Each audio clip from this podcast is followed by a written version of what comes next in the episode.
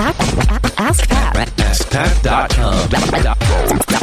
Dot com. AskPat. What's up, everybody? Pat Flynn here, and welcome to episode 496 of Ask Pat. Thank you so much for joining me today. We have a question today from somebody who didn't leave his or her name, but that's okay. So we're just going to leave that out. But we're going to get to this person's question, his question, in just a second. But before we get to that, I do want to mention that I do have a book coming out, and I've been working over a year on this, and it's sort of related to today's content, but I do want to share it with you, and you can go ahead and sign up to check it out because it's not out yet. It's coming out in February of 2016. So in a couple months, we're putting all the marketing into place now, and this is for some of you the first time you're hearing about it. I'd love for you to check it out. It's called Will It Fly?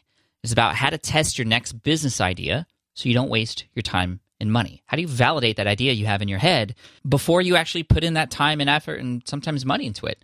A lot of people struggle with starting a business because they're afraid that they're going to fail.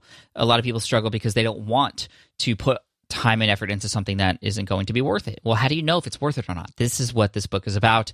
Done a ton of research on this both personal and looking at other people and how they validated their business ideas too before they've gotten started, even getting paid for idea their ideas beforehand too. So check that out. It's at willitflybook.com. Again, that's willitflybook.com. I'll mention that again at the end of this episode here. But again, I just want to thank you guys so much for your support. I know a lot of you have been following my progress with this book, and uh, man, it's gonna it's it's my one thing right now. It's the one thing I've been focusing on for the last several months. Um, and I'm I'm really excited to share it with you. Anyway, thank you so much. And here's today's question from uh, some guy who asks a great question. Hey Pat, in 2013, you made a video called Keyword Research and SEO Analysis, which is a great video and had a lot of content in it. However, now that it's 2015, a lot has changed in terms of how to look for keyword competition. Uh, and I was wondering, has your process changed in terms of how you look for uh, keyword analysis? How, for example, Google AdWords is actually discontinued now, which was one of the main tools that you use in that video. Uh, and I was wondering, what new tools do you use? What process do you go through in terms of finding, uh, you know, the niche competition in, in terms of what you're going to go into, and how do you determine what niche is good and bad today in in 2015? Thank you.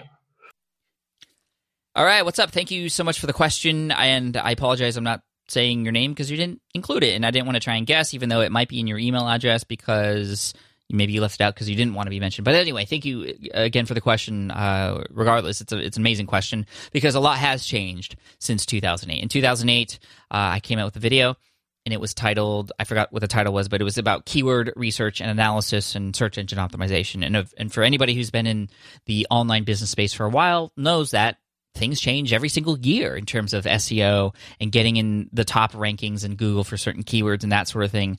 And today it's a lot more difficult to simply pick a keyword, build a website about that and become successful. I did it in 2010 with the security guard training website. I did it again 2012 in a, in a different way, in a different approach. I'll talk about that in a second with my food trucker site.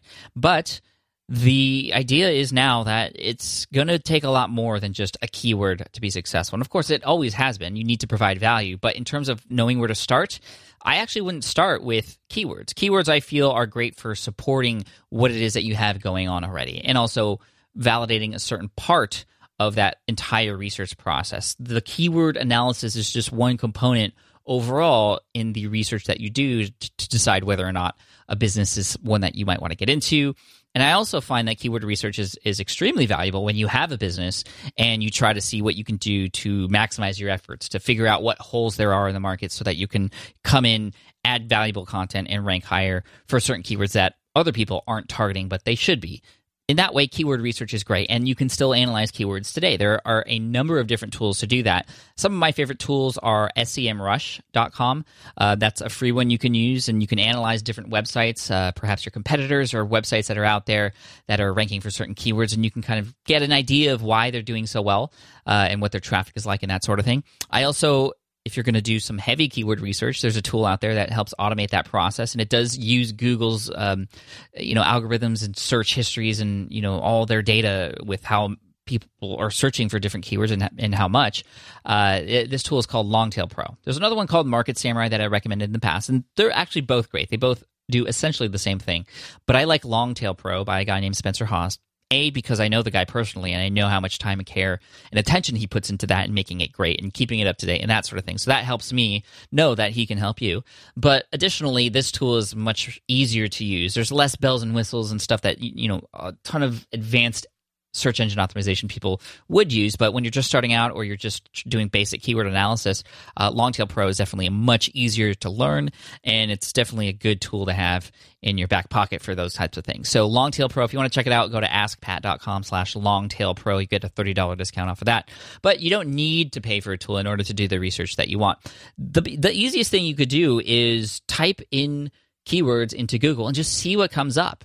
Even in the auto populated ones, you know, when you put in the keyword but you don't press enter yet and there's other terms that come up, that's a great tool that you can use. You can also find other keywords that you can also target or that are related to your niche by putting in a target keyword, whatever your primary keyword is that you're thinking of going into or one that your business is, you know, about.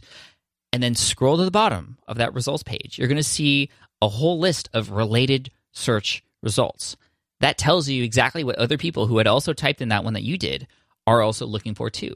And you can actually start a pretty, pretty cool breadcrumb trail by just clicking on those and then keep continuing to click on those. And you can start to see and find some long tail keywords that way that are potentially underserved. Now, of course, when you find a keyword that that uh, is of interest to you, you want to see who's ranking for that particular keyword and how they are serving that audience or how they are not serving that audience. And there's some exercises that I share in the book called "Will It Fly." That I just wrote that I'm really excited to share with you that talk about how to do market research beyond the keywords. I do talk a little bit about keyword research, but I do talk more about the whole market research. And I, I call this my three P's exercise. This is how you can understand exactly what's going on in target market that you are looking to get into. So, what are those three P's? The first P is understanding the places that people are at. So more important than the keywords that they type in is where do these people hang out online? Your your your target customer, these groups of people, where are they? Well, they're in forums and blogs and groups and other places online, certain websites. And then, you know, in the book, I tell you how to organize these things and actually put them into a spreadsheet for further use later on. And you use these in the book for a lot of different uh, things along the way. What I love about this book is like one section builds on the next and that sort of thing. Uh, and it's very actionable. The second P is finding out what people are serving that niche. So, an influencers. So, getting a list of all the people. This, for those of you who had listened to the SPI podcast for a while, you might remember an exercise called the 200 list by a guy named Neil Patel. Well, this is kind of a play off of that, but the three P's I feel are much much easier way to organize this. So, the first P is finding all those different places that your target audience exists. Then the second P is finding all the people who are influencers in that particular space. These are people who you could potentially partner with, who you could JV with, who you could guest post on, and that sort of thing. And seeing a whole list of them there is going to help you create this sort of bird's eye view of everything that's going on and where you can actually fit in, what position you could take in the space that might be underserved. And the third and final P is actually the products.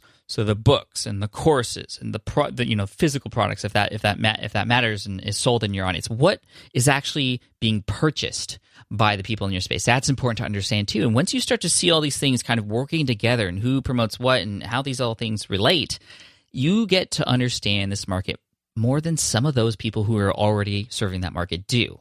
And then you can come in in your own position with that idea that you have, but fine tune it and refine it so that it actually is something that matters to that particular audience. Now, there's a lot of a lot more tips in there uh, in that book. A lot more tips actually. That's just a very small segment of the book, uh, but hopefully that helps you and gives you some ideas, and hopefully gets you excited about the book too. But that's how I would approach research, and then from there you can even start to understand and, and create a list of the keywords, which which is actually a, a, fourth column that I share in that particular book. And again, just a whole bunch of exercises that are going to help you not only understand how you can position yourself in the market, but as a byproduct, all these exercises that you do become amazing resources you can always come back to. For instance, like I said earlier, you're going to have a whole list of influencers that you could reach out to. You can even create a Twitter list of all of them and start to interact with them and you know provide value to them in one way, and then you, they'll be able to provide value back to you. If you have a list of all the products out there, you're going to be able to see which ones you you might want to get involved with in terms of affiliate marketing or actually see what the prices are so that you can compare and you know come up at a higher price knowing that you have more features than another product. All these sorts of things matter. And uh, again i'm really excited to share these things with you in will it fly. So if you want to check that out again go to willitflybook.com you can sign up on the list there to get early notification of that. It will also be for sale pre-order very soon, if not already by the time you listen to this. So again, let's check that check it out, willitflybook.com. And I want to thank you, person, guy, for this question and uh, you know, setting me up really nicely to share Will It Fly and hopefully help you along the way too. I wouldn't I wouldn't start with keyword research. That's not where I would start. I would start with finding a particular niche, a market, and finding out what problems need to be solved.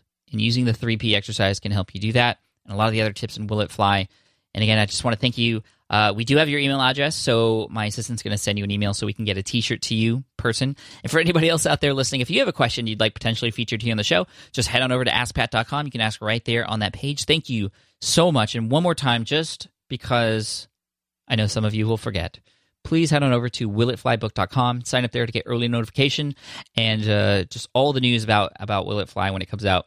So excited to serve you with that book. I put in a lot of time and effort and care into it. And, you know, the reason it took so long is because I only want to put great stuff out there.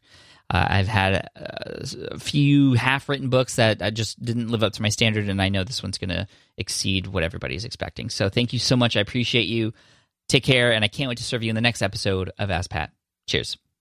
Oh, quote, quote to finish off the day. Ha! This one's from James Goldsmith. He says, If you see a bandwagon, it's too late. And here's a quote by Pat Flynn. Visit willitflybook.com. Thanks, guys. Cheers.